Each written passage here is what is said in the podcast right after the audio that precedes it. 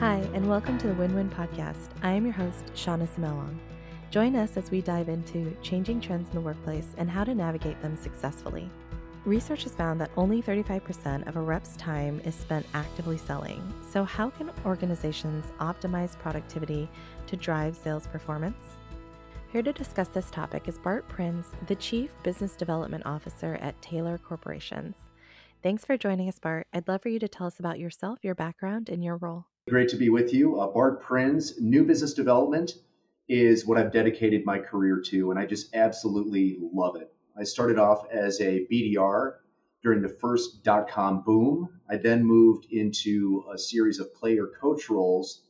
From there, I started running bigger and bigger business development teams, and today I lead the business development function at Taylor, which is a very large privately held company in the graphics communications industry. So a typical day for me includes selecting and then supporting the right tools in the new business development toolkit, you might say.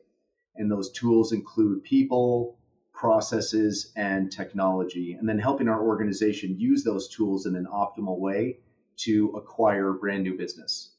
Now, Bart, as you mentioned in your introduction, you lead business development in a highly competitive market. What does sales productivity look like for you, and what does it mean for your organization? Well, at Taylor, sales productivity is all about using the right tools for the right job. And if you do that well, you're going to be productive. So, what that looks like for us is integrating the sales and marketing teams into one combined team that is focused on new revenue. And every member of that team does what they're uniquely capable of doing best. And also for us, productivity involves objectively analyzing the opportunities in our pipeline and then deciding to spend our time on the ones that we're most likely to win and where we can spend our time doing our very best work for our customers. Mm, I love that. How does HighSpot help your business development reps or BDRs improve productivity? So, really, two points. First, we help our team members understand the questions that HighSpot can answer for them. So things that are on their minds related to deals that are in their pipeline, such as who is engaging with my content and who is not. Another question that we answer for them is, you know, where do I go in HighSpot to find the information that I need? Again, the tools in the toolbox. The second thing that I want to emphasize is we learn from each other. So what I've learned from the business development reps is some really unique ways to use HighSpot that I hadn't thought of. So they come back to me, show me what they're doing, and then what we do from there is we train the rest of the team on best practices. So it's really a combination of sort of top down, you might say, training and coaching on how to use HighSpot, and also sort of bottoms up.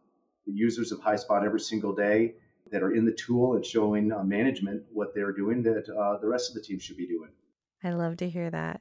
Bart, what advice do you have for keeping your sales process current and streamlined to optimize productivity? Two bits of advice, really under one main point, which is focus on your customers and do that in two ways. The first thing I would offer as advice is talk to your customers directly and ask them how, when, and why they buy the solutions that you provide. And then, secondly, I also recommend objectively assessing what they tell you by awarding you business or not. So, both of those things together are forms of feedback that are going to tell you how well your sales process is working and what you may need to change. Listen to the market, look at what people are telling you, either directly or through awarding you deals or not. Then you will know if you're on the right track. That's fantastic. What are maybe those some of the common challenges that your reps have experienced in terms of sales productivity? And how have you gone about overcoming those?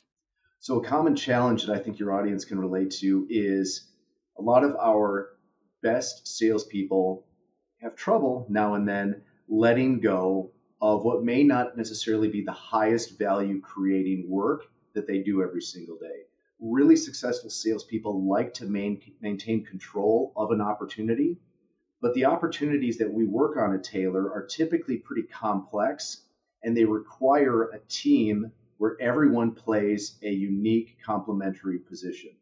So the salespeople cannot play every position as much as they would like to. So that's really been a challenge that we've uh, been able to deal with. But um, having salespeople let go of things that uh, they may not necessarily need to be doing. Uh, what we've done is created on our deal teams role clarity. And what that means is everyone understands uniquely what they're they're doing, why they're doing it, and then we've also complemented that with a culture of trust and shared accountability and frankly selflessness so that when we win as a team, we win together and when we don't, we don't. But that's really what we've done to address that challenge of people wanting to hang on to things that they may not be best suited to do. To shift gears, what are some metrics that you use to track to measure the productivity of your sales teams? Well, we try to keep it simple, as complex as things can be. So we look at the cost of new revenue acquisition as a percentage of revenue. And then we also look at our win rate for opportunities that we've scored as either fitting us exceptionally well or not. Uh, how are we performing? We had an exceptionally strong year last year, and I really believe that that is a product of the discipline that we've brought to finding the right types of opportunities that fit us really well, assessing whether the customer is really interested in having a conversation and fixing a problem now, or is it something that they're looking to solve in the future? And then putting our very best resources again on that deal team on the best opportunities that we are most likely to win. And when you do all of those things right, you're going to get great results. And we have been uh, getting those for the last few years. I love that. And, and how do you use analytics within HighSpot to drive productivity and really achieve better results among your reps? Yeah, I'm glad you asked that. This is really important. So, engagement with our content is a really good sign of how important our solution is to the customer right now. And that gives us a really good sense of whether our interest in doing business with them matches at least their level of interest in doing business with us. It's really not a good use of our time to have salespeople pursue a conversation with a customer when they're simply not ready to buy. And what HighSpot's been able to do through its tracking capabilities is give us a really effective, consistent way to answer the question Is the customer engaged with what we're providing to them? Are they interested in talking to us as much as we're interested in talking to them? So I feel that's a really important way to use HighSpot. Bart, how do you approach managing underperformance to boost BDR productivity? what HighSpot does is it shows us what's working. And our sales teams are always interested in knowing exactly that. So by what's working, what I mean are are are our prospects and customers clearly interested in what we're providing to them or are they not interested in it? So what we're able to do is we're able to correlate the engagement level with the opportunity score with pipeline value and ultimately won revenue. So, how do we coach our sales leaders and teams to boost performance? We have them look at the data that is being provided back to us through HighSpot. And again, that gives us a sense of where we should be prioritizing our time right now and where we may have a customer who is interested in talking to us, but they're not engaging to the level where this seems to be a burning issue for them or a problem that they need to solve in the immediate term, which is fine. But we would just uh, handle that opportunity a little bit differently than we would with someone who's engaging with our content consistently and immediately. I love that.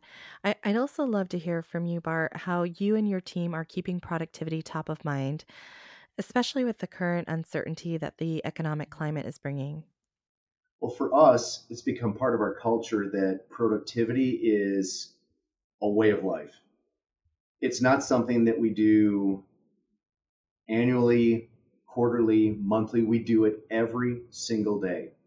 And we're able to do it every single day because we have so many fantastic, again, tools in our toolbox, including HighSpot, that are providing us with immediate feedback from the market in terms of which of our marketing campaigns are really taking hold, which of our customers are engaging with the content that we're putting out, which of the deals that we're working on are customers doing the sorts of things that you would naturally do if you were interested in uh, doing business with us.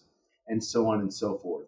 So we plan to remain productive by assessing really on a daily basis what's working, what's not, doing more of what's working. And then when we do all of that, the return on the investment in this team is just going to continue to get better and better. So that's how we look at it. Last question, Bert. Is there anything else that you'd like to share with our audience from your unique perspective? Listen to your customers. They're the best source of information about what you should be doing every day. Don't make what you should be doing a mystery.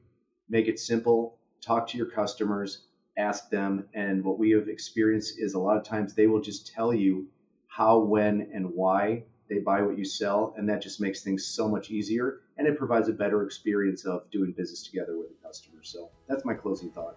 Thank you so much for joining us, Bart. I really appreciate your insights and your time.